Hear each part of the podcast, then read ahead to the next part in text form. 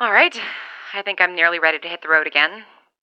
I drove around a bit today, partly to see more of LA in case I don't come back, and partly to look for supplies. And I hit the jackpot. There's this enormous supply store, Army surplus place. I'm not really sure what it is, but it's right off Santa Monica Boulevard and seems to be an emporium of anything you might need for the end of the world.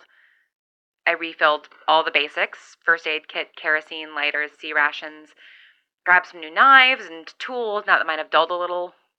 I even found a ton of batteries that hadn't corroded, so yeah, jackpot. This place even had fucking potassium iodide tablets, which I guess are supposed to help with radiation poisoning, so I grabbed some of those, you know, just in case.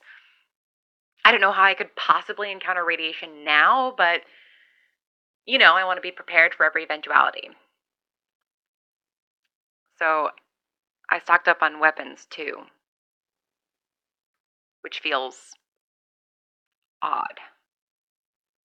And to be clear, to anyone who might be listening, my first instinct is not to treat any potential other survivors as hostile. I'm certainly not hostile.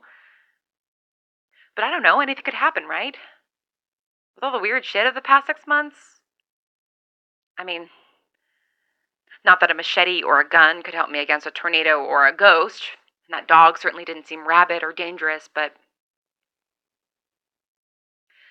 I've stuffed them deep in my trunk the gun and the machete.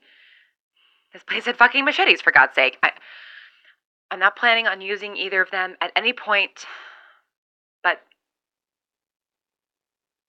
Well, I don't know what I don't know, right? That's. That's really what it comes down to. Anything could happen.